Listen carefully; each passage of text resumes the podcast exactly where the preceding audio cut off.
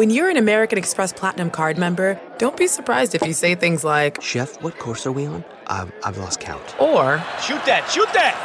and even, Checkout's not until 4, so. because the American Express Platinum Card offers access to exclusive reservations at renowned restaurants, elevated experiences at live events, and 4 p.m. late checkout at fine hotels and resorts booked through Amex Travel. That's the powerful backing of American Express. See how to elevate your experiences at americanexpress.com slash with Amex. Terms apply. Hey, I'm Ryan Reynolds. At Mint Mobile, we like to do the opposite of what Big Wireless does. They charge you a lot, we charge you a little. So naturally, when they announced they'd be raising their prices due to inflation, we decided to deflate our prices due to not hating you.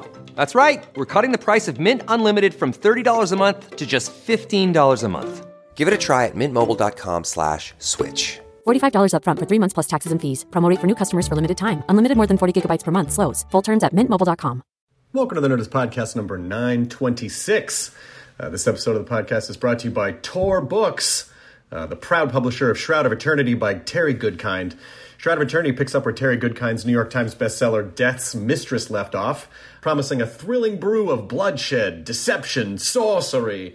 The formidable sorceress Nikki and her companions, the newly powerless Nathan and the youthful Bannon, set out for another quest after driving ruthless slavers out of Renda Bay. Their mission: restore Nathan's magic, and for Nikki, save the world.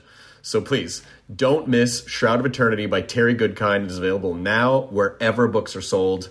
Uh, let's go to the Nerdist Community Corkboard to find out where there's some stuff going on.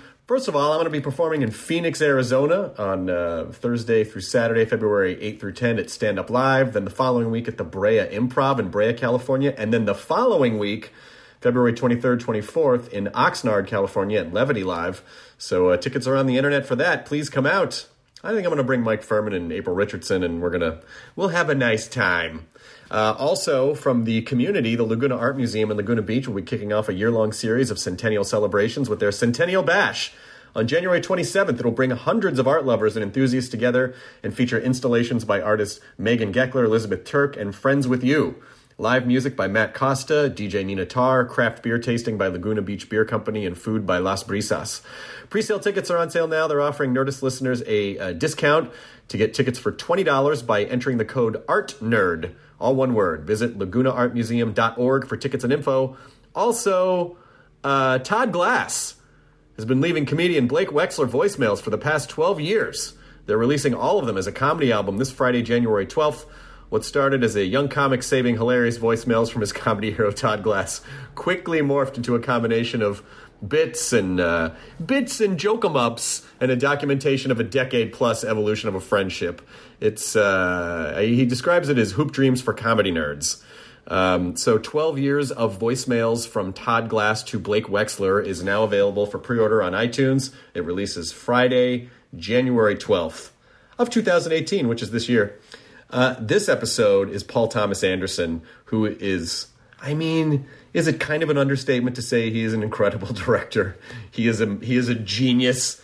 He is promoting Phantom Thread, which is playing in select theaters now. It is, I believe, Daniel Day Lewis's last movie before he has decided to not uh, be an actor anymore. So you should definitely see it. It's I mean, the performances in this movie and the direction and the music and everything. It's just it's such a beautiful movie. It'll be playing everywhere January nineteenth. So go see it. Paul Thomas Anderson. Support good artists. Um, this episode also brought to you by Stamps.com, who has been an amazing sponsor for the Nerdist podcast for all these years. So here's a New Year's resolution you can actually keep. Stamps.com, you can add to your business, save a ton of time and money this year. Bring all the services of the Postal Service right to your computer. You create Stamps.com account in minutes. You can print official U.S. postage right to your computer printer. Uh, that's it. Any letter, package, class of mail, then the mail carrier picks it up. No leaving the office, no hassle. And they're going to send you a digital scale that automatically calculates postage, the exact postage you need, and it is a fraction of the cost of the expensive postage meters. So Right now, enjoy the stamps.com service with a special offer that includes a four week trial plus postage and a digital scale. Are you ready for a happier new year? Go to stamps.com, click the microphone at the top of the homepage, and type in Nerdist. That's stamps.com. Enter the promo code Nerdist at the top of the homepage. And now, here's Nerdist Podcast number 926 with Paul Thomas Anderson. Katie, Please roll the thing.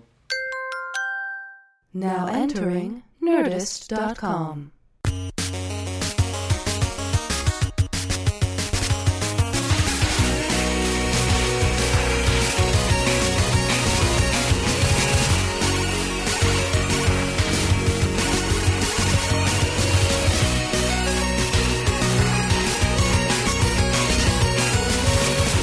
amazing hotel, and it was owned for a long, a long time. I think still is by. Oh God, um, a kind of um, a church group, and and everybody always wanted to shoot there, but the church group wouldn't let them, or they would want script approval or something like that. Oh, jeez. so it really limited like, the opportunities. I want to know what movies they allowed though with the script approval. so, in Inherent Vice, can you just say the Church of the Burning Sun Yeah. is the only true religion? No, I don't think we're going to be able to It's to. just the title, Vice. It brings up a bad thing. what about? Uh, we saw Phantom Thread last night. We Yeah. went and saw a screening of it. It was fucking great. Yeah, it's great. Great job, man. Oh my god! You know, it just. y- y- I, I guess you know most of the time, you know, you know, not all movies are great.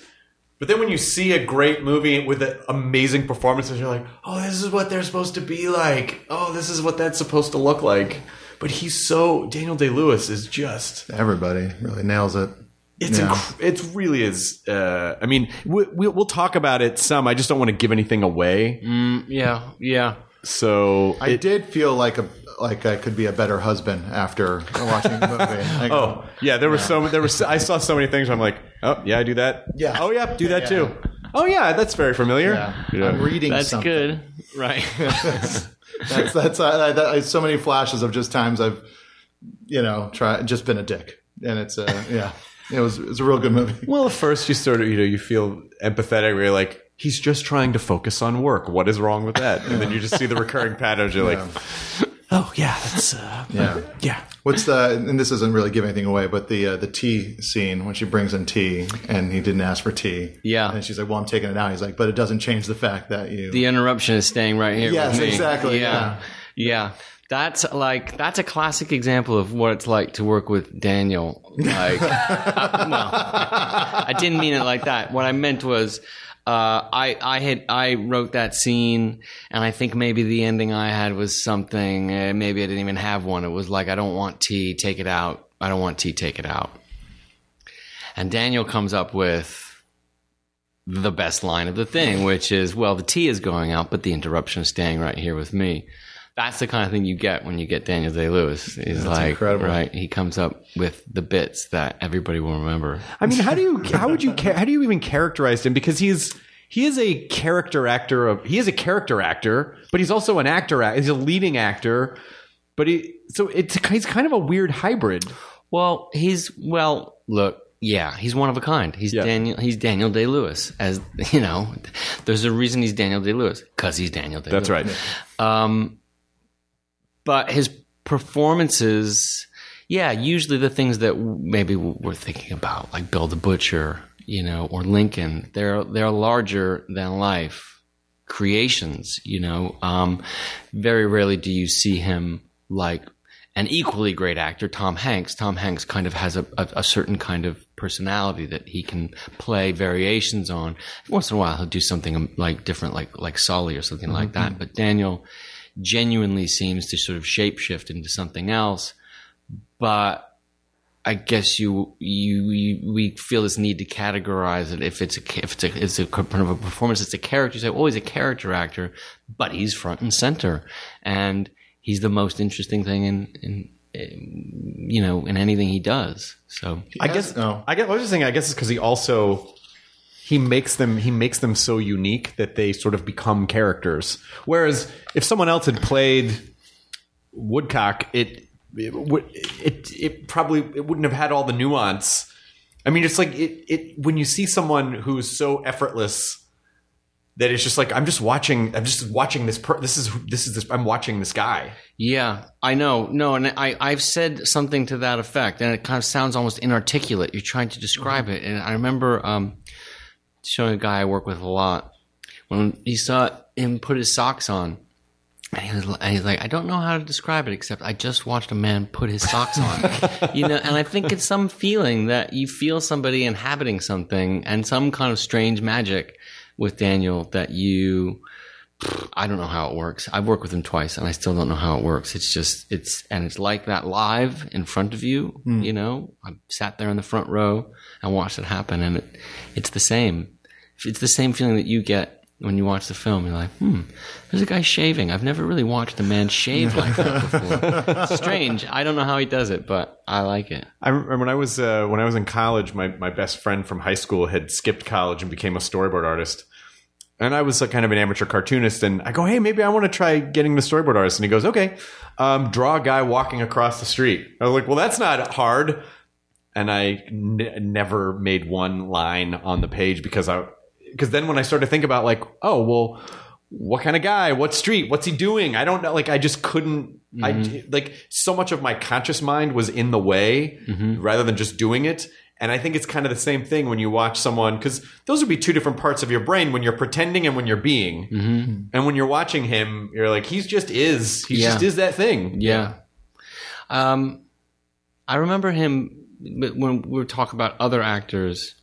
It's kind of a window into how an actor might look at other actors um, and appreciate their performances in that way that you just said. He was talking about. I don't remember the film, but we had just seen it and we were on the phone, and he was talking about John C. Reilly, who had in a scene uh, woke up, I think, and answered the phone. He said, "Do you remember that scene when he he wakes up and he answers the phone?" I said, "Yeah." He says, "Fucking Reilly, looks like he just woke up." You know?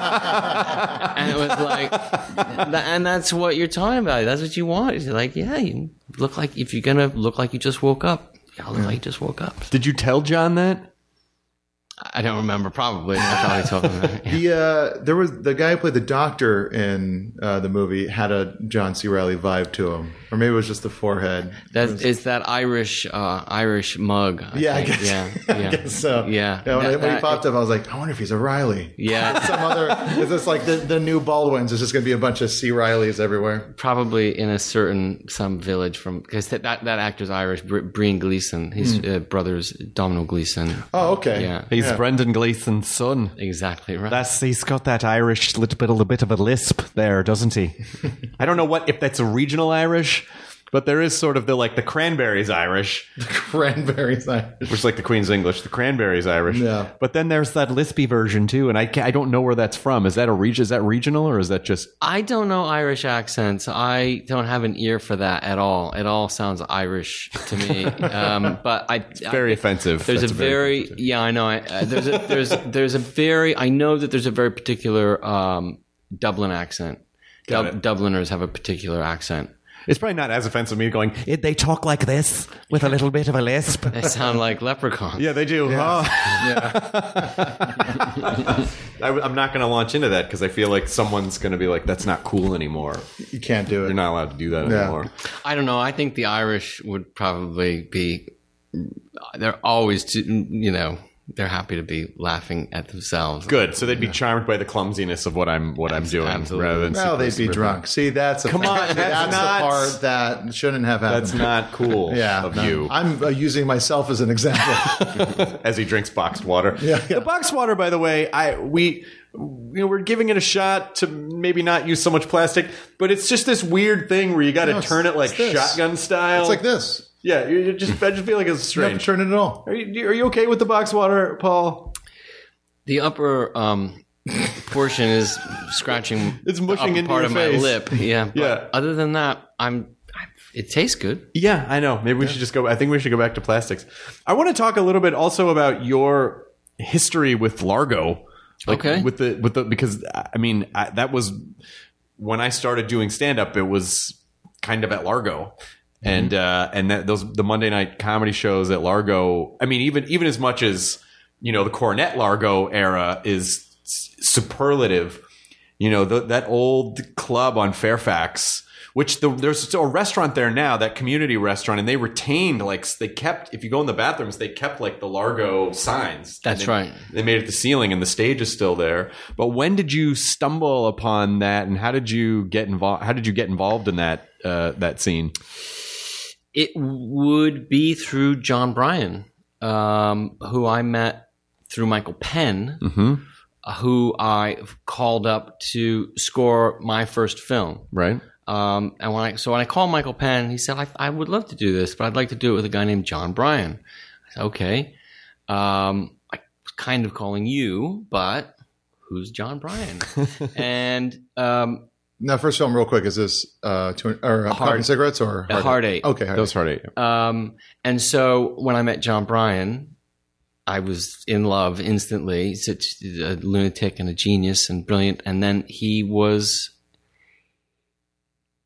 I think he was about, I mean, he, he knew Flanagan, uh, obviously, and he, I don't remember what shape Largo was at that time, but somewhere then between meeting Jon Brion and somehow six to eight months later, I found myself part of this this group of people on Fairfax. Uh, generally, generally on Friday nights, but Aimee Mann was a big part of that as well because Yep. she's married to Michael. Yep. and she would perform there regularly, and then getting to know Flanagan just meant like, right, I'm going to be here more than just to see Jon Brion. I'm going to be here to see Flanagan and to see whatever else he tells me I should come and see.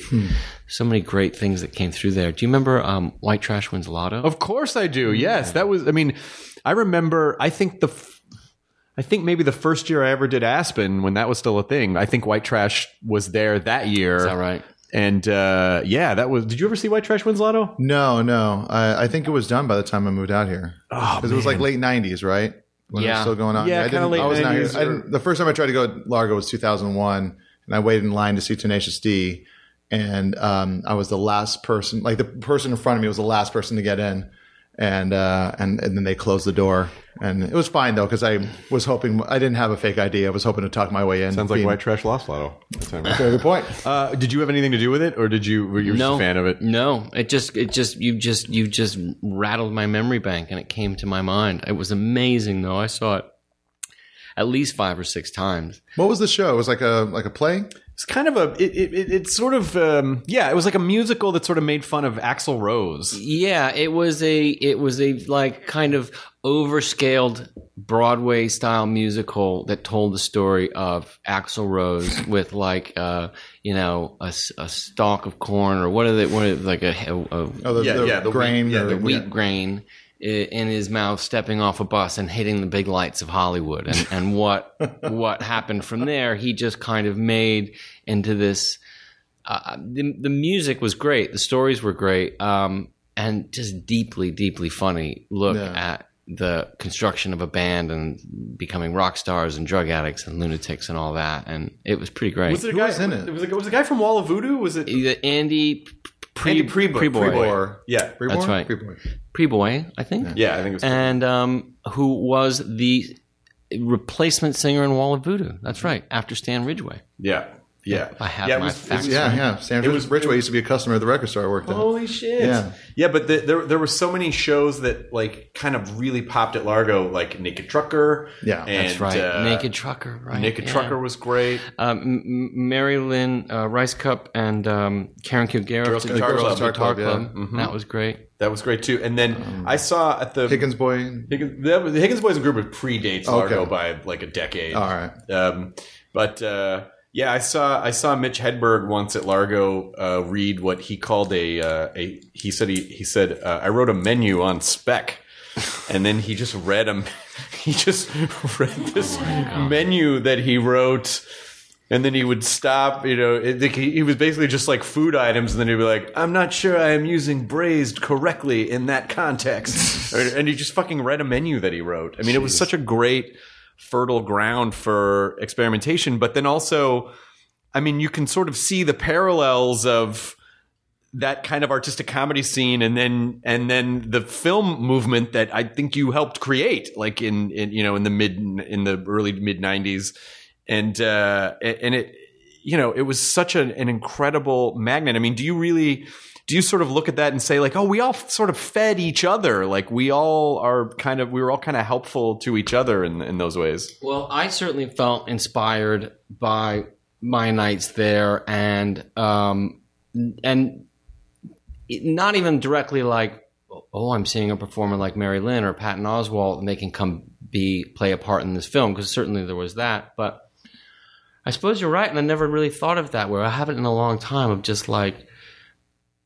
feeling good after going out to a night there and getting energized to wake up the next morning and start, you know, and keep writing, work, working whatever you're working on. There was a really, it was a really fertile time.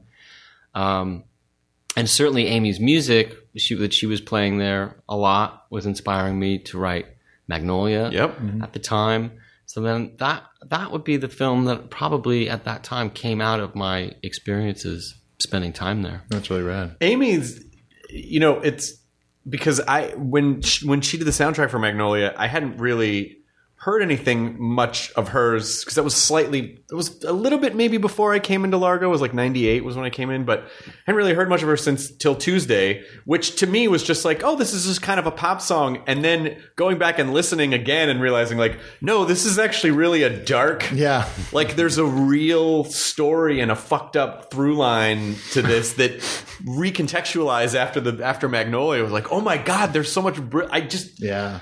I just missed the brilliance when I was young because I just thought it was just like a pop song. Sure, sure. She's always been good at writing um, upbeat downers. Yeah.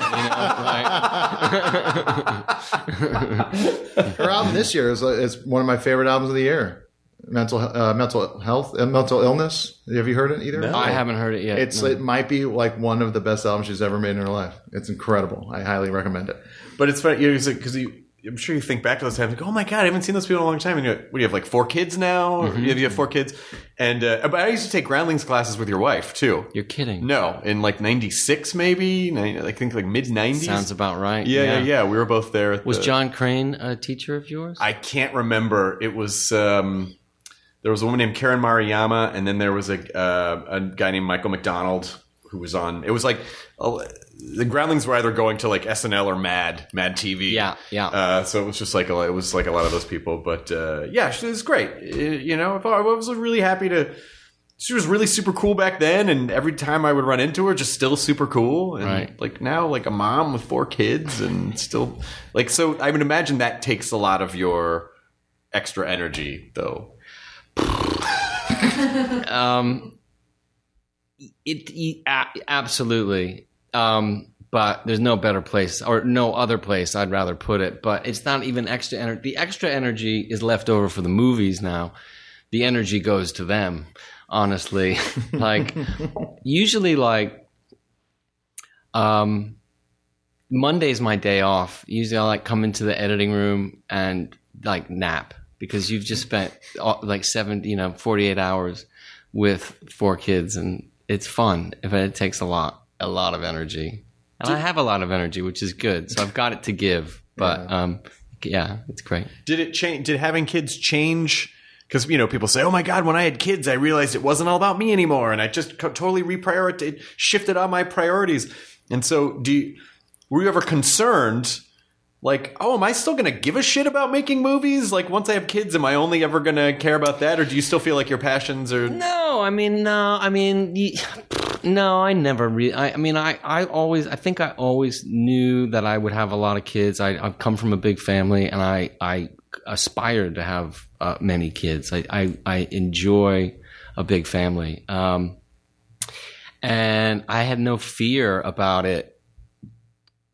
Re, you know, altering the landscape of my priorities or anything like that. Um, I suppose in a practical way, I knew that I, I don't make movies that often. I mean, I can ma- I make them every maybe sort of two to five years, and so being a writer is a really good job to that fits in with being a father, you Right. know, because if you, if if you choose to sort of work a kind of, you know, a schedule that that allows for it, I yeah, I wake up before the kids wake up and do some writing and then get them up and get them to school and then they're at school you know and then there's all that time that they're at school. So but come three o'clock you got to be ready. You got to be ready for the onslaught. So um, but, you do have to understand though too that eh, when you when for me when making a movie it, it that becomes very hard. That's about three months. That's about 60 days where you know, at this point, you have to look them in the eye, like, right, I'm not going to be around much, you know. But um, on this, they were they came over to England. You see them before you go to work, see them when you get home. So it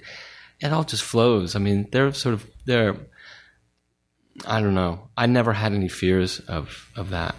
But also, you, you, I would imagine you have to learn. Were you a really disciplined? I- Obviously, you, I, I assume you were a disciplined writer because you've been making movies for so long. But, but you, were you really good about going? Okay, I'm gonna, I need to write from 9 a.m. to 3 p.m. Or did did that sort of change how you became you worked the creative time? No, I was always really, I was always kind of like that. Even as a kid, it was a really strange discipline that I had for myself. I think I, I, I worked really hard at it because I never felt like secure as a writer. So I really like, I put my mind to it at the exclusion of my schoolwork. I did not do schoolwork. I just practiced writing screenplays. And now you're very successful. So the lesson here is don't do your schoolwork, kids. If your kids hear that, they're gonna be like, "You didn't do your school." I know I didn't, but you'd have to. Yeah, I know. Um, but look, if they were sitting down to write scripts, I would probably I wouldn't have a leg to stand on. Like, "Eh, okay. Um, I always had a good discipline. Um, I think because I probably felt scared. Like, if you want to be a writer, there was always that thing of like, you know, oh, you know. That romantic thing of writers getting drunk and smoking cigarettes and writing. I learned pretty fast, like that was kind of bullshit. At least it was for me. Like, right, if you get drunk, you can't write anything, No. right? Um, or at least it's not going to be any good. And somehow I found I kind of had this. Maybe it was an insecurity thing. You're like, right, if I am a writer, that means I'm making my own. I'm kind of in charge of my my day.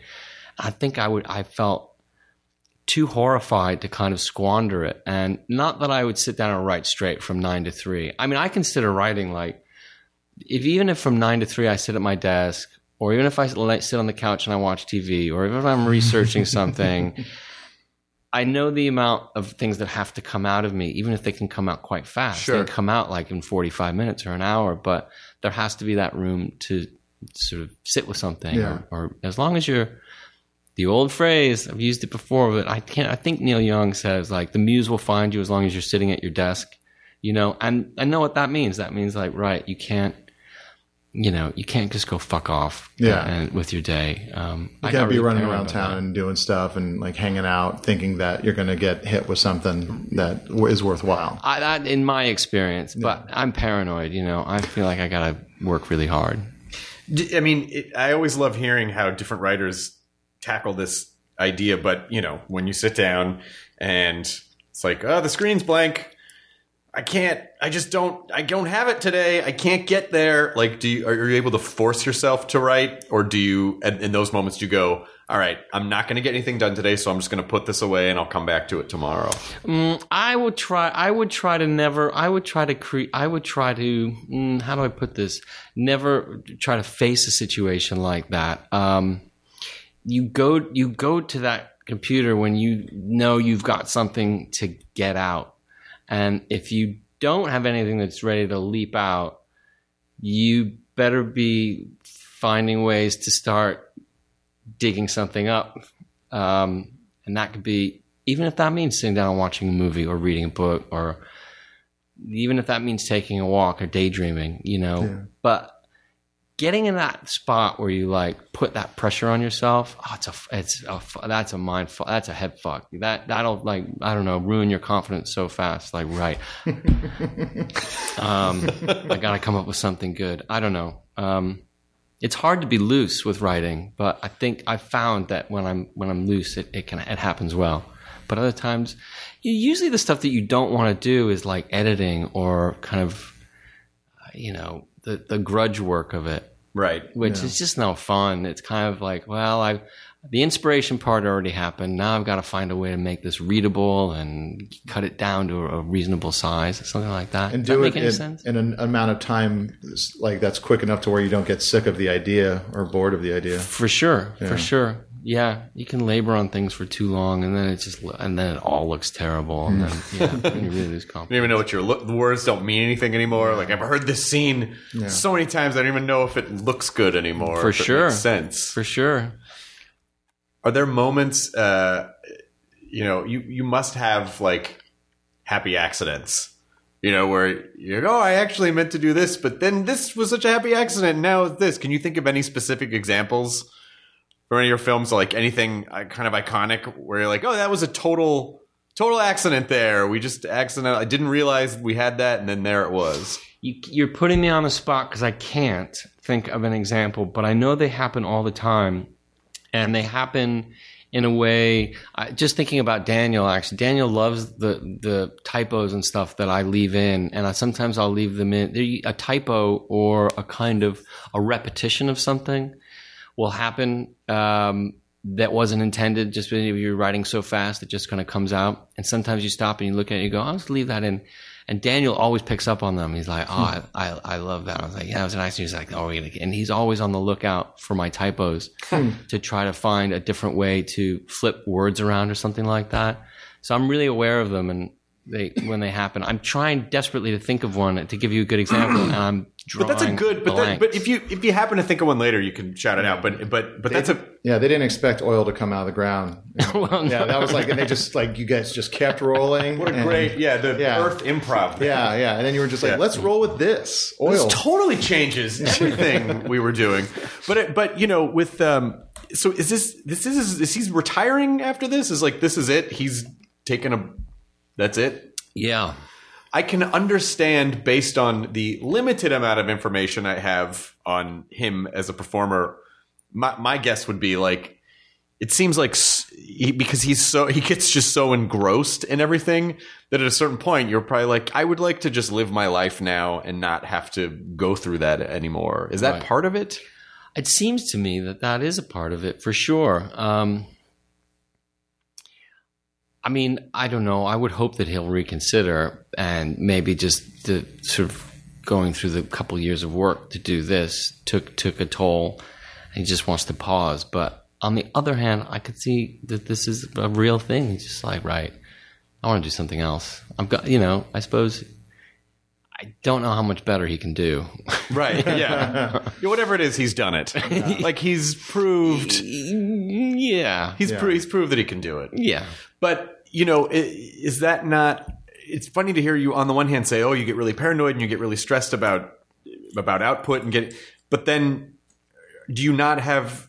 Do you not get neurotic about like, okay, this is uh, Daniel Day Lewis's last movie. This got to make this good. You know, like I mean, do you do you put that pressure on yourself, or are you able to just throw that to the side? That's to the side. I mean, it was never it, his decision not to retire came after the film, mercifully anyway. So uh, perhaps I would have Oh, okay, felt some pressure, but I, no. I mean, you know, whatever nervous energy you bring into the beginning of a film goes away so fast with the practicalities of moving 40 people from one end of the street to the other and just the nuts the kind of shit nuts and bolts of it Right. it just takes the wind out of you so fast you're like right okay all that horseshit kind of nerves that's over right how do we we need to get on with this I mean, Right. it just some real like practical practical marching thing takes over in you as a director. You like there's no daydreaming, there's no nerves, there's no none of that crap. Like right, get on with it. There's a lot riding on this. There's a lot of people, you know, there's weather issues, there's budget issues, there's all that kind of stuff. You Yeah. just you're like, come on, march on. yeah, be whimsy on your own time. Absolutely. Yeah. yeah. But you, you know, just hearing like, well, he's such a method guy, and he's in char- like he's super in character all the time.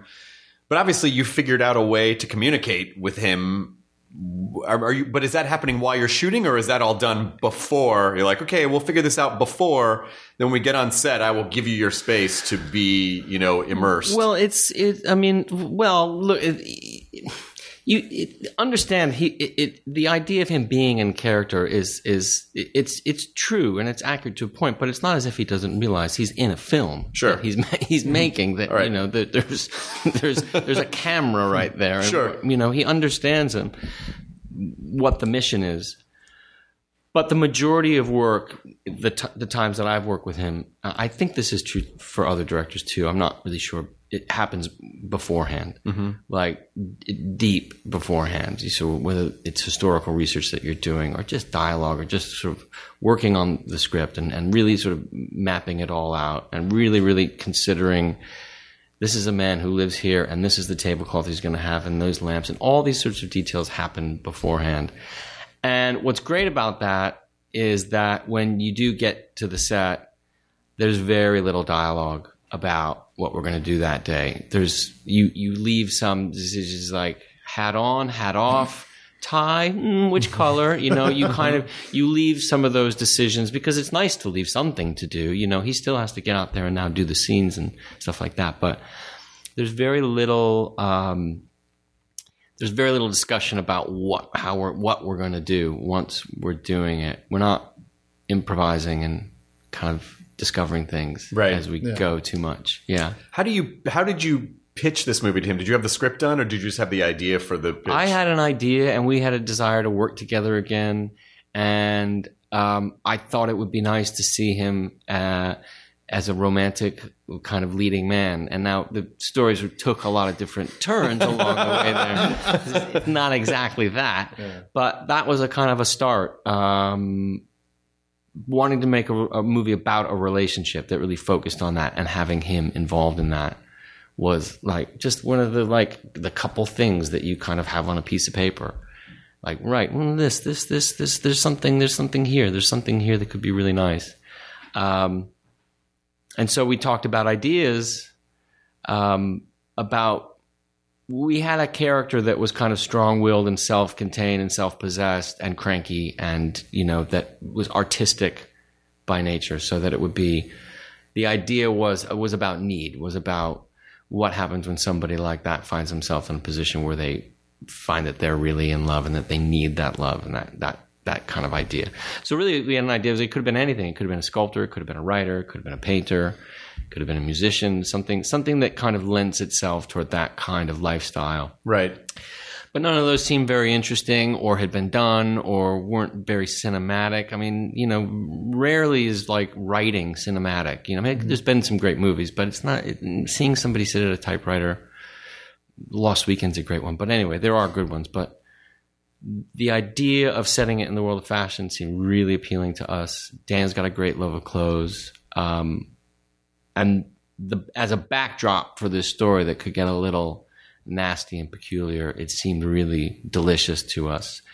Having these women come in and out of this house and all these these gorgeous gowns and the intricacies of what it means to make them. That was like it was really floating our boat when we were, were reading about this stuff and getting into it. I, I really like. I love the the exploration of you know. It's like being in a relationship, but like he's like his business is women. He's surrounded by women Yeah. all the time. Yeah. and beautiful women coming from all over the world. Yeah. it's like and that that can cause you know friction um in like in a relationship, no matter what the you know intentions are. And know, Right. for eating, and I thought that was like. Like that when when that started kind of bubbling up, I thought was such a great way to. But also just the it. idea that just the idea that uh, I personally really and this isn't too much of a spoiler, but just personally identifying with the the kind of obsessive nature of his rituals. Yeah. And and just the idea of like this you can't upset the ritual. Like this is the ritual and who are you to come in and fuck around with this? Oh, a second ago we were we we had sex like. I thought everything was great, but this is this time now, Yeah. Right, And this yeah. is my, and even sort of, uh, you know, there is there is kind of a recurring maternal thing that that happens with him, especially with Cyril, Mm-hmm. and uh, and then ultimately with Alma. I think Mm-hmm. it sort of feel, feels like that, but um, but I think you know uh, what I've noticed in in in m- m- a few of your films, this sort of idea of like you know f- these kind of flawed people who sort of figure out how to form a you know like like they sort of choose to form their own family in a way where it's like this is the we, we kind of pull together and we're this family. Particularly um, uh, uh, with the boogie nights or you know it's like oh they're forming a family and i saw this with this a little bit too. Is that something that you uh, think of or do you do you discover stuff about yourself after you see your movies and go oh i think i was wow i think i was trying to express this Yeah, probably. When you that stuff, you. I mean, I don't know that it, you discover that after the movie's finished. You usually discover that, for me, kind of as the writing's going on, um, and then there are even more discoveries as you're filming it. Like um, you're sitting there staring at two people in a scene, and you're like, "That's not how I thought this was going to go at all." But it, you're, it's welcome and it's kind of exciting. Um, that thing. It's funny you talk about boogie nights, but that, I don't know. I don't know anything about your life, but how intertwined is the life that you leave? Let's say a personal life and your work life. I would Sure. imagine they they do intermingle. You know, Absolutely. um, and probably more and more these days. But certainly, my experience in the movie business with the people that I work with, I'm so close to. You know, they even when we're not making a movie, they're my friends. They're my an extension of my family. So I've always had that um, because I've always, I've, since a very young age, made films. So it's kind of that's my life experience. Full stop. Just like right, I don't. I have a very blurry line between um, a family that I work with and a family that I actually live with. Right. But you definitely, I'm, I'm curious to sort of understand how you're able, because you've worked with so many amazing actors and, you know, not to discount them as human beings, but just there's something to it where it's like, oh, it's like the guy who can get into a ca- with a bear cage or like a lion den and still, you know, like, like, oh, he's to be okay. Cause, you know, the, the, these people that you work with are, they can do a lot of things and they choose to work with you. But you obviously understand how to communicate with a lot of different personality types. And so, you know, is, is, the, is there some type of, uh, you know, is that, is that just, I like that. Did you have to learn, did you have to learn how to do that? Or did you, or, or, or were you always like, like a good communicator? Cause not only do you have to be able to just communicate with them person to person, but you also kind of have to, get them to sort of do what you need them to do, which is another hurdle. Yeah, did that come from being from a big family, having to? Hmm, I don't. I wonder. I never thought of it quite like that. That's an interesting. I mean, but that may may create a false impression. That sort of idea of getting them to do what you need them to do. Okay. I've never totally felt like that. I always feel like that there's always an agreement of what we're we're after, and that if there's a help that I could give as a director is that if I happen to spot something that, that, you- that you're not you're not getting there, that, that, that the the thing that we've agreed on that this is going to be funny, and let's say it's not funny. Like, well, it's not funny. So now, how do we make it funny? You know, um, and so never really feel like that sense of I've got to navigate somebody towards something that I need them to do. Um, I've heard of things like that, like directors, like with kind of Machiavellian plans, like I'm gonna, I'm gonna, I'm gonna pit you against you, and not, I'm gonna tell you one thing. Oh, right, right, right. I'm gonna tell you something else. Yeah. And that, I don't know, that's fucking scary to me. That, that, that would backfire. That seems Soon- like it could super backfire. Sooner or later, you guys are gonna get in the same room. and Yeah. Be like, he what? He he told me that the secret history was that we were brothers. It's like, no, no, no, no, and whatever it was. So I think I like to. I like, the actors that I were, we all everybody likes to be on the same page. Like, right, what are we after? What's the mission? And as a director, in that part, you're just trying to have a wide angle view, just to make sure maybe somebody's forcing it to. You know, it's like you can, you know, I'm sure you've seen that, like groundling stuff. Just like how helpful is it? Somebody on the outside is just like you're pushing it, you're forcing it, just Right. whatever those kind of words can be. Um, and more than words, it's like just the setup of a situation. Like you know, I haven't seen many other sets, but sometimes you sort of get a sense that they're not really set up for the actor.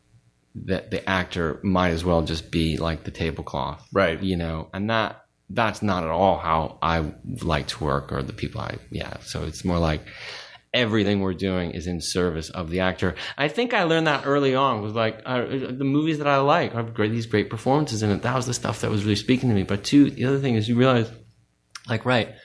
I remember like a few months before my my first movie, I was like, what do I remember from looking at movies? I remember looking at the actors. Like I don't, I don't really remember what the wall color was. I don't remember production design. I, don't, I just remember looking at the actors. That's always been the thing I've been like. That's the biggest thing in the frame usually when you go see a movie, right? You know, I mean, yeah, you got maybe get some wide shots of a desert. The desert looks good, but how long can you do that? That that would that would get really boring really fast. You absolutely look at this waterfall. Oh, it's a fucking great waterfall. look at this river. great river. But sooner or later, that you you know that that would be a travel log film, you know? Right. You like you after that shot, you really need to cut to an actor's face who's going to tell me the story that I'm there to see. It's so enlightening to hear you say that because now that you're saying that, it's like when I'm thinking about all your movies, I'm going, oh yeah, oh I see it. That you, you it, it, it you do form a relationship with your performers, but you but you as a director are there to serve them and not yourself. And it makes all the sense in the world why so many great actors want to work with you because even if they can't articulate that, they feel it. Sure. They see it on screen, you know, because everyone, I mean, look, an actor really has to trust a director because whatever they do on set, you know, even if they give the most brilliant performance in the world, there's not a hundred percent guarantee you're going to use that take or that you're going to edit it that way or that they're going to look great. That's exactly right, and I've you know, as many actors as I do, yeah. There's a there's an unfortunate thing that can get in because of because of situations like that. That unfortunately, a lot of actors just fighting for survival will have to listen to a director nod their head, who's saying a bunch of fucking horseshit to them, and they're like, yes, yes, yes, and they're like, right, let me just go do what I need to do, Right. You know, and that happens, unfortunately. Like, so I don't know the way around that because actors have to survive and they have to take care of themselves too. But I think, yeah, if they if they feel safe and they feel comfortable, that's that's when they're at their best, you know. Do you involve them at all in the editing process? Are you like, hey, what do you think of this or this? Or like once they're done with their performance, they're like, okay, now I'll I'll got it from here. I do invite them to be involved in that, and some of them don't want to be involved, um, and some of them do. Um, you know, Joaquin, you have to like drag him by the hair of his head to get him, in. like, and then he'll, he'll kind of look at it like this, like you know, With his head down, yeah. with his head down. But also, in the meantime, I can remember getting a few kind of really good ideas from him. Just he's like, "Well, do you think we need that or whatever it is?" It's, I, I mean, I, you know, it's it, uh, there's a certain amount of work you can't. It's really good for a director to do on his own when Sure. editing a movie together. Um, but I always love including the actors. That's very brave too, because you, in the sense that, you know, you, you might love a take of something and an actor goes, "My chin looks weird in that," and you're like, Yeah. "Yeah, but I need the no, but everything else is Yeah, Yeah. vanity will be the first thing that they'll. you know. Well, but just just try not to hire those actors. don't hire fat actors. That's what Paul Thomas said. no, but it, it, you know, it, in that I think again goes back to the idea of just having a good relationship with them, and they, and and you know that you, making the actor feel safe is probably a really good thing to do because you're going to get the best performance out of them, and they're going to want to work with you, mm-hmm. and it's it's gonna it's gonna all click probably a lot better than if they feel like. If they're in their head, or they feel threatened, or they feel like not It- safe. I mean, and even if you just took it to a practical level, like what could ruin the, everybody's day is like if an actor's not happy or they're not getting it right, like you know those sort of moments where somebody like can't remember their line or they're feeling tight or whatever it is, like you're not going anywhere until you get it, you know. So like, right, yeah, they're the most important thing. The move, the the the, the idea that is like the movie goes to the actor, not this actor has to get come to this movie, you Right. know? Um, but that said, that's sort of around whoever you, the lead of the story is, and I think there's there's other things like you you ask people to come in for a day's work or even an, a couple hours work. Do you know what I mean? They that that uh, sort of they're expected to step into a movie that is already existing and a world that's already on fire and you that you have to kind of well you know what i mean right? Yeah. And, um and that that that has you have to be very careful with that too because I, I you know that can be very intimidating for people Right. They're like what wait what movie are we in because i mean do you want me to am i come on am i funny in this but hopefully you have those conversations way in advance and you you figure that out so that those poor people have to come in very quickly can you know ha- have something to offer and don't feel just like tourists yeah, Well, like when Martin Short came in Inherent Vice, it's like it became like very like a Martin Short scene. which Yeah. was great. I, I love that scene. yeah i would never worry about martin short being nervous though Yeah, yeah, that, that's true. Like, He's such a chill dude. He's just Yeah. such a chill guy. Like he's it really is remarkable that as a comedy entity, he's probably the least insecure comedy person I've ever met. Yeah. because he just he just Yeah. He, he, he- you see him on stage and he's still as funny as he ever was. And I saw him and Steve Martin at um, do their live show. Where did you see it? I went to I went to Vegas to see it. So did I. Oh, you did? Yes. I was. In like July or August? I went in uh, early November. I they they did it or, yeah. or in the fall. I don't know if it was November, but it was in the fall. They did it again in the fall. Okay. You know, I went. Uh, I took my mom with me, Uh-huh. and I took I took Will, and uh, we just went and and they were and they were great. And y- y- you know, with comedy in general, and and, act, and actors too, it's really trying to like. There's a real art to trying to at least disguise the neediness or push it out of the way of like I need people to like me. And he doesn't have any of that. Like, there's just not none of it. Yeah. it's like he could be sitting here talking with us and then just walk up and start doing a performance and then Yeah. sit back down and keep talking. Like he's so he was super cool afterwards. Like there was no, it just didn't seem to be in his head at all about that stuff. I think he's. I, th- I, I would venture to guess he's always kind of been like that. And maybe I'm wrong because I've only known him these past five or six years, gotten to know him, and I, I agree with you completely. He's he's pretty secure in his own skin.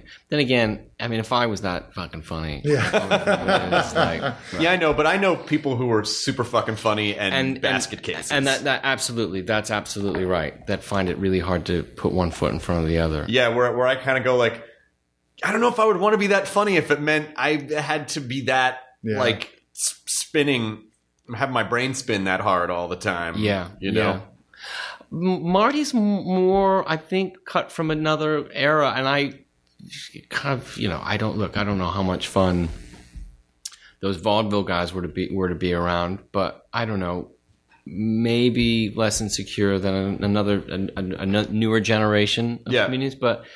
Marty seems just so at ease with everything. He's like, "What do you want me to do? I'll do the, I'll do this movie. I'll do the opening of that can. What do you want to do? Let's go. I don't really give a fuck." He's really just like, "I don't give a fuck. Let's put on a show." You know, Yeah. which is so that's that's what you're talking about, isn't it? Yeah. It's just loose. It's like right, But you He's not can't gonna- engineer that kind of don't give a fuck. You really just have to. And it's not, I mean, he cares about what he does, but I mean, it's just that, yeah, it is. I think it's like, it's just a lack of, you know, when, when people, people, I think magnetism, there's a part of magnetism that I think is someone who doesn't need you or need anything. You're just kind of drawn to them.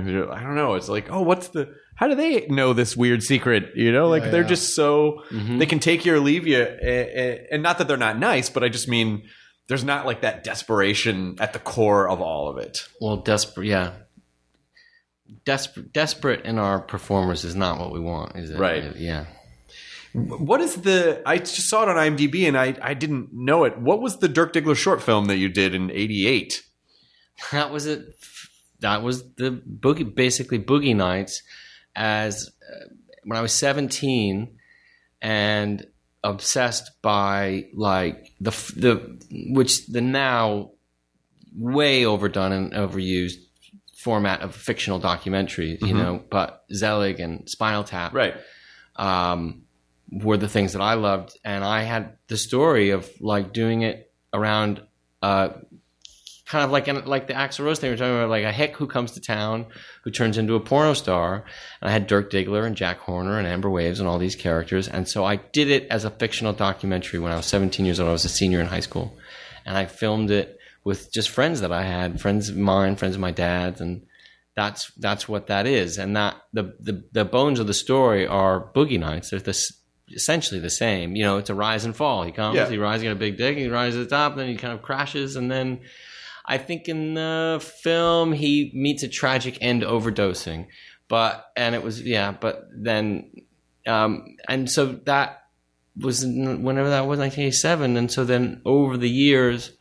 I just continued to write and write and write and write it out and wrote it as a you know as a fictional story, which was a really interesting way to do it. Actually, I fit, I felt like I was adapting a documentary that somehow really existed. Sort of like it went on for so long that I'd actually tr- tricked myself into thinking these are like real people. These are the real people, and I'm just adapting the life story from this documentary that exists. But it was like, well, you made it and came up with it. It was really kind of a bizarre way to work, but. Yeah, but it, but it, but again, but but that idea, and I think you know that spawned a whole. Uh, I mean, like that. I think s- created this whole thing of like, oh, let's let's play with porn, like porn as a as a real genre, as a real genre, like a ma- like a mainstreamy kind of a genre. But you know, again, it I don't think like that was an example of like of, of almost a science experiment of can you humanize, you know, can mm-hmm. you for an audience humanize something that when people you know watch porn or consume porn the last thing they're thinking of is like what are their backstories of these actors? You know it's like what did they what what did they do before they got there? You know of like really making making people like the sex part is just completely incidental. Yeah. it's really just about these human characters. They just happen to be working in this field but really it's just about No, the the things like that had dealt maybe with porno before, maybe had always had like it was it was like super super dark. You know, Right. like if you're in porno, you know, it means you're from the Midwest and your father and you were like raised like Christian and you came to LA and you were sort of thrust into prostitution and it's just fucking misery and it's like hardcore. It's like Paul Schrader's Right. film hardcore. So there was always kind of a treatment about pornography that was kind of like that. Or it was just super fucking wacky and ridiculous and like you just come up like like laughing at the crazy porn titles and stuff they mm-hmm. had. So maybe we just happen to be there a spot. I think I have. I think that I think that speak for yourself because I would always get the feeling like loo- looking at porno as like a kid. You're like, wait, wait a minute, how does this work exactly? like, how did they? How, like, did they did they drive there? So they drove. They drove. they drove to this house, right? And do they know each other? Like, I would always. I think I that was guy always have a boner going to same thing or did you just get it right then exactly. and what is the All of that. I mean, I couldn't help but ask those those questions. I was dying to know the answers to those questions. but I think it's you know to think about doing that when you were a senior in high school and making a film in 1987 when it was not easy to make a film in 1987. You had to get you had to get. I mean, assume you shot it on or did you shoot it on video or did you No, shoot it no, on film? no. We shot it on video. you shot it on video. So you, Yes. do you, did you do like did you do like VCR to VCR editing? That's exactly right. Yes. sir. Yeah. Yes. the classic, Just a Yeah. little snow between cuts. just a little wavy like. Well, the good thing about that was is that your film would only get shorter. It would never get longer because you realize like, ah, shit. Okay, let me try that again. And and so that was helpful to keep the running time down. And then, um, yeah, the um, um, I I tried to buy a video editing deck or rent one, and I just couldn't even get through the manual. I was so inept at reading it. I was like, I'm just going to stick with VCR to VCR. Yeah. And did, was was it for a school project or just because you wanted to? Do it? No, it was just because I wanted to do it. Oh, that's incredible. I mean, it's so, it's not often that when someone is 17 years old, they go, I know exactly what it is that I want to do. And I'm just, and now I feel like we take it for granted because, you know, if I'm 17 now and I want to make films, like I, people fucking make films all day because they, they have a studio in their fucking pocket. Right, right. But, you know, just the idea of, and where did you grow up? In Studio City. Oh, you grew up in Studio City. Yeah. Home of studios. Yeah. So you, But it was the first time I was like, I mean, I had the ambition to do it, and I felt really confident because I could do it in my backyard. I, I had the right people to fill these parts. This great actor named Bob Ridgely, who's a friend of my dad's, who who ended up being in Boogie Nights, plays the Colonel in Boogie Nights. He would play Oh, the that's Jack great. Horner role. And the only thing I what I, I had my camera and I and it was just this logistical thing like right how how how am I going to pull this off? Okay, what do I need? Um, this is easy because I can do this in my backyard. I've got these guys running down the wash. I can do that, and just the kind of the logistical practice and learning that went into that was everything. What what do I need that I don't have? I need a motel room. I have to have a motel room. So we're riding my bike up. It's not there anymore. It's, they tore it down and built a new one. The Universal City Motel, right by Lankershim and Ventura. Uh-huh. I was like, "How much is a room?" I think it was a hundred dollars. I was like, "Okay, can I pay you cash? Can I pay you check?" And I think it was, I I think it was cash. And so I had a hundred bucks, and I was like, "How far in advance do I need to tell you that I'm going to be here?" You know, and and I think I they were like, eh, "You think they was looking at me like?" And I was seventeen, so then I had to go. Then then the next step is like, right, w- what day can I get everybody together? Because that that's really the thing. That's still the thing. Making a movie. That's a schedule. That is still the thing. Like we can't have her on that day. She's got another movie, or she's out of town. She's with her family. I mean, it just did not get any easier. So I was learning it really fast. It was like calling. All right. So I have a cast of ten. I can make ten phone calls on Tuesday, December sixth. Can you at seven o'clock? Can you be at the Universal? Like, and and finally found that date that worked for everyone.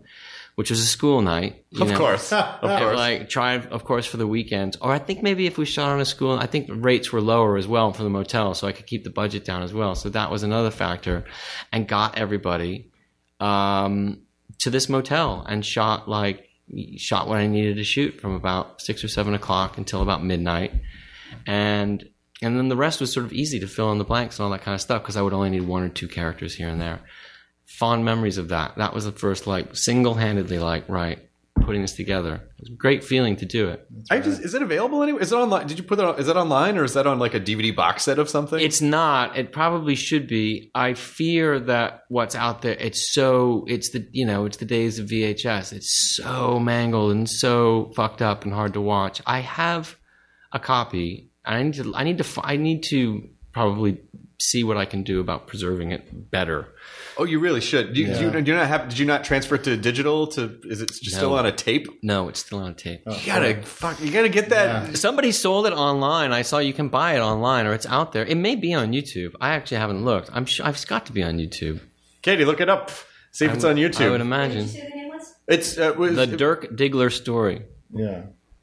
I'm sure it's got to be. I, it's not often the internet fails you 100. percent No, Where Not like with, not with somebody content. Is it on there? Okay. We'll wait. Sorry, I think it's it's. um I wonder how long it is. It's uh, it's, it's not thirty minutes. It's between twenty and thirty minutes. That's absolutely it. Holy shit! There it is. How are we doing? How many views does it? Are they playing ads on it? I'm gonna need some of that. yeah. But don't go to the comments section. That could really ruin your day. That's Yeah, a general. yeah, That's a scroll good down. rule in general Scroll down. to never go to the comment section. That's fantastic. So that's just like on YouTube. The Dirk Diggler story is actually just on YouTube. You can just watch You it. So can it find is. it. It is. Pre- How does something like that get out? If you have a copy of it, No, I, there would be copy. I mean, that was something that I've sent around. Like, Oh, you look, sent it Hollywood. I'm here. Like, paid, like, paid, like 17 years old. Like, do you want to make I've been porn? all No. Bo- exactly boxing it up like Shazam. Look, Do you? Uh, this might be a stupid question, so I apologize. But if do you, when you look back at all of your work, do you see it as chapters of the same story, or do you see each one as kind of its own organism? I guess more towards that thing you just said. Like each, or like you, I really look at them related personally to like, oh, I was living, I was, I used to live right around the corner here and driving up. You're like, oh, right, I was lived here when I made Magnolia. So I really, I tie them so closely to chapters of my life. What was going on? Oh, right. Oh, that was the year my dad died. Oh, that was my year my sister got sick. Whatever it was, all that kind of stuff. They're they're tied like that to my experience. Yeah. you know, like deeply. And do you uh, do you kind of look at them as like diaries in a way, like because they're they're, Sure. they're obviously stories going on that the audience wouldn't know, but in your head, it's really it's almost like a playlist in a in a way. Sure. I certainly, yeah, I would say that for sure. Yeah. It would be hard to look at something outside of it being that, like, oh, that was just that one off that I, you know, um, that would be weird. No, yeah. They're all like these extensions of, you know, yeah, what, what's going on, like, you know, how you're feeling. Some are probably happier than others or crankier than others. or, But that's not that, that's not to say. I mean, there will be blows. Like one of the happiest times of my life, and that's a pretty dark film as well. so it's not as if there's a correlation in that way, Right. You know, um, yeah, it's funny like that. Yeah, I mean that was I just that was a really magical, magical, magical time. My first daughter had just been born. Life was like really great. Like nobody was sick. Everything, everything, everything was firing on all cylinders. And yet, film is fucking nasty. but that's okay, you know, because that was the film, that was the thing we were setting out to make, you know. Right. That was Yeah. whatever that was. I guess uh, on the uh, maybe that at that time the world was a little upside down. Personally, my life was great, but the world that was that kind of those that George Bushy time and all that kind of stuff. So I don't know. There might have been some of that, but Do you say? Do you ever say like, oh, you know, I think I want to try to make a we-, like, you know, when you're making There Will Be Blood, you go, I want to try to make a western, or do you do you come up with the story and then go, oh, this is kind of what it needs to be? I mean, do, like, do you do you seek to do? Do you actively seek to do something different every time, or is it just like, well, whatever this is, it just is? try to yeah but within reason not like right we really got to make a musical guys you know that kind of thing like that it's not that that broad reaching it's more like i think you do have aims towards something like on this it was there were these films that I loved, and, and the idea of one, the, the, the smallest idea was writing a, a relationship movie about a man and a woman, right? Okay, but that so that could be any number of scenarios thinking about Daniel, thinking about those gothic romance movies that I love, the Rebeccas and all that kind of the gaslights and stuff like that. That kind of starts to guide you towards a little bit of a genre, you know, that kind of helps you have a foothold, like, right. Um, it wasn't as if I said like, you know, I believe me, I have an itch to sort of, you haven't always have an itch to kind of go out to Barbados to start shooting or something like that, but don't really listen to it too strongly. Some like it's just the things that start accumulating there. Like this is good, this is exciting, this sounds good. I like that idea. Come on, going to London. This is good. This is getting good. This is getting good. You know, you just keep hope like accumulate exciting ideas that that days later are still exciting. You know, when you find like it hasn't worn off. There's no. I'm not just drunk. I'm not. I'm not. I'm not hungover. I'm like I'm not hungover with this. This is like it's. It has staying power. It gets you excited. And then, then the next thing you know, for me at least, you're like, it's too late. You're going. You're going. That's. We're living there now. It's happening. So you follow the emotion in the gut more than that than the conscious. Like I am going to do this. I think so. Yeah, but then you start, you know, that gut, that gut stuff only lasts for so long, and then you start getting practical. You're like, right, this is this is what's happening. This is this film, and how does that shape look, and all that. Um, yeah, it is a relationship though because you it's you can get so excited about an idea and then then when you're doing it it's like oh i have to stay you know you have to, Yeah. have to stay excited about this because Right. it's like a relationship i mean it really is a relationship yeah, someone was saying that um, they said oh have you seen the meyerowitz uh, uh huh. More stories. stories and i go no i haven't seen it. they go adam sandler's amazing in it and they sort of said it like can you believe adam sandler i was like but he's great in punch drunk Love." you know it was like Yeah. he's great in punch drunk love and then i know but you know obviously he does this he does he does the adam sandler character in you know Yeah. like na- now on netflix but you know i think you really help show the world like oh they like he's a real actor like he really is a performer Yeah. Well, yeah, you know, I mean, I think that there should be like a moratorium on the like Adam Sandler's or real actor articles that I kind of see. I'm like, come on, it's so it like becomes like he's fucking, you know, I've always loved Adam.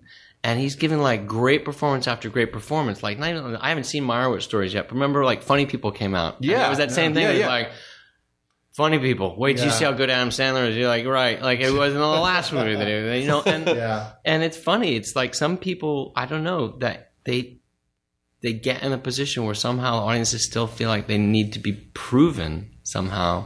Well, I just think so you, I think for some people because a lot of people don't look.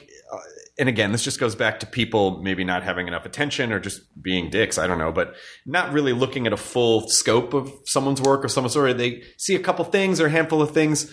You know, he he's sort of done the Adam Sandler character in more movies than he has not. That's true. And so I think for a lot of people, they just go, "Oh, oh, he's just a goofy like blah blah blah Yeah. blah." He didn't Right. switch it up as much as Robin Williams did early on. Right. Which is to like kind of right right right and so i think that's probably you know and mo most people really will form a judgment based on one or two things I wonder. I mean, I we're, we were. I, I won. You know, I was there for Peter Sellers doing Being There uh, when that came out, and I remember that was really like Peter Sellers doing a dramatic part. You know, but it's not that fucking dramatic. It's still fucking hilarious. But there is a thing I think is particularly attached to comedians that if we we've gotten to know them through them making us laugh. And suddenly we're sort of on edge for anything else that might happen. And Robin Williams is a really good example. You remember there was sort of like Robin Williams in Good Morning Vietnam was Yeah. a big. I think going back to Moscow on the Hudson, where it was like Hudson. it's not really a com like he did some Robin Williamsy things in it. He was big. It was a big character because he was a big Russian. You know. Right, right, right. But but ultimately, it was like a really kind of a it was a serious, it's kind of a serious kind of a Tom serious Hanks is somebody who has successfully confused audiences, and it, Yeah. a, I mean, I mean that as a as a grand compliment, Right. and that we expect a lot from him because he's so fucking good. Yep. He's hilarious, and when he started out, it was it was Bachelor Party, Bachelor Party. was Turn, Turner and Hooch, and Splash, Burbs. but Splash some- was the first one, Splash was first, and yeah. he and I and that was like, uh, and that's when he sort of said. I'd heard this. I worked with a TV director once who had done Bosom Buddies, Mm-hmm. and he said, you know, right out of the gate, Splash did really well. And Tom had this theory that if you do a movie and it's successful, you get three more chances. And if any one of those are successful, you get three more chances. and so he, yeah, he does have a few kind of early on where that are. he picked. I mean, he just made he made a lot of great films though too. Like, so I'm trying to think of the order in my head, and I'll get it wrong. But basically, at Big was the thing that was like something besides just wacky, Yeah. you know. And but he's hilarious in it as Yeah. well, you know. And then another level was when you saw him in League of Their Own. League of Their Own. Remember that was and still is. I don't know if you've seen that performance lately, but fuck, it's so it's good. great. Yeah. And then Philadelphia. And then you get to the and then- more, you know, the D, you know, capital D dra- dramatic stuff, Philadelphia. But I don't know. How do we get on this? Tom Hanks. Well, we're talking about to comedians. We're talking Hanks, about comedians, and and and you like how there's some prejudice prejudice in the business against comedians, which I I personally think. You know, I, I get irritated that the Oscars is so snubby about comedies when I think comedies. I think it like if they go toe to toe, I think a really solid comedy is equally, if not harder, to make in some senses than a drama because you're really you really are having to go out on a limb to make people relate to it and laugh and that's a very hard thing to do and a lot of comedians i feel like because they're so complicated can give insane dramatic performances because they are a lot of them are very serious people Yeah, I mean, I dare anybody to try and do what Tiffany Haddish did in that movie. I mean, right? You know who I'm talking about? yeah, yeah i know tiffany really well you're talking Okay. about girls trip Yeah. That's like a fucking magic trick how good she is in that. And I dare anybody to try and go out like take after take, or even do one take as good as she is. She is a fucking force. I mean, that's she- absolutely she's- such a great performance. I remember seeing her in the back of the imp- in the small room at the im- in the improv a few years ago, and she was crushing in front of a really small crowd. And I was like, she's gonna be a superstar. You could just you could just see it, like whatever it was, the, like the perfect combination of drive and f- and funny and charisma. Very honest too. The way Yeah. she uh, that some of her stand up stuff is spot that I've heard. I haven't heard much of it. But it's pretty fucking straightforward. We did a um, we did this thing for Comedy Central called um, uh, the Comedy Jam, where you it was it very it was very similar to Greg Barrett's Bring the Rock. Uh huh. where you tell a story and then you do do a song about it. And I we were on the same show, and she did um, she did the Tina Turner, and the fucking musical performance. Her voice was incredible. Like had the dress, left up her and the like nailed the song, nailed the dancing, nailed the performance. I was like, yeah, she's just one of those people that's just gonna Yeah. crush at every performance related thing that she does. But do you, How old do you think she is? I don't know, I'm never supposed to ask. Tiffany? I mean, age. she's probably She's- early thirties. She's early thirties, right? I think Yeah. so. Yeah. yeah, late late twenties, early probably early thirties. Yeah, Yeah. yeah, Yeah. yeah, I think so. But I mean, y- I would imagine you probably you see performers like that because obviously you love comedy, and you just sort of file that away and go, some, yeah, I think that there's some- Absolutely, Yeah. for sure. Or or not, or not even file it away. Like, ha, ha, ha, I'm inspired. Like, look, how how can I be a part of that? but you have a tremendous power because you you could literally you can you can make people see a dimension of someone even like Burt Reynolds like Burt Reynolds hadn't done really anything in a while that wasn't kind of goofy and, and everyone's like oh my god you know it's like you you you sort of you don't just bring the humanity and complexity to the stories, but also the meta stories of the performers who are in them. People go, "Holy shit! Look at like look Well, at even that." with uh, Philip Seymour Hoffman in Magnolia, like that was like the first time I saw him like do something that wasn't just like really sad and creepy, like you know, like his role in Happiness. That's and then- funny. That's right. That's Yeah. right. It's Like, he's very so str- sweet straight kind of character. Yeah. yeah, yeah. Well, I don't know. I mean, that this just goes back to some things that we were talking about before. I think some of these things you look at most films, and how many times does somebody just like get to like sit and perform a scene or settle with something or like let the camera hold on them. That's not anything particularly fantastic that I'm doing, except maybe allowing a little bit of breathing room. Like you give somebody just a chance to settle with something. So many scenarios that you see in films, like there's somebody's rushing somewhere. There's something going on that just is clouding an ability to like just to see what's going on. If you're there's too much rushing around or too much cutting. Sometimes it's just like, well, I, I don't know where to look. That's why I think Tiffany Haddish could have been as good as she is in that movie, but it was really well directed and it was really actually really well put together. I mean, she it, there's, it's conceivable that she could have done that performance and it might have been missed. Like this thing we were talking about before, cut the wrong thing or not frame it the right way. But there's a lot of like just patient directing and letting those girls do their thing, not trying to spice it up, not trying to Shazam it all over the place. And I think that allows her to like fucking just give me the keys. Just Yeah. put that over there and let me do my thing and don't don't get in the way. So as we're sort of wrapping this up, um, uh, I'm I'm going to ask a question that I feel like now, like we're at you're on a panel, and I get up in front of the microphone. I go, I have a question for you.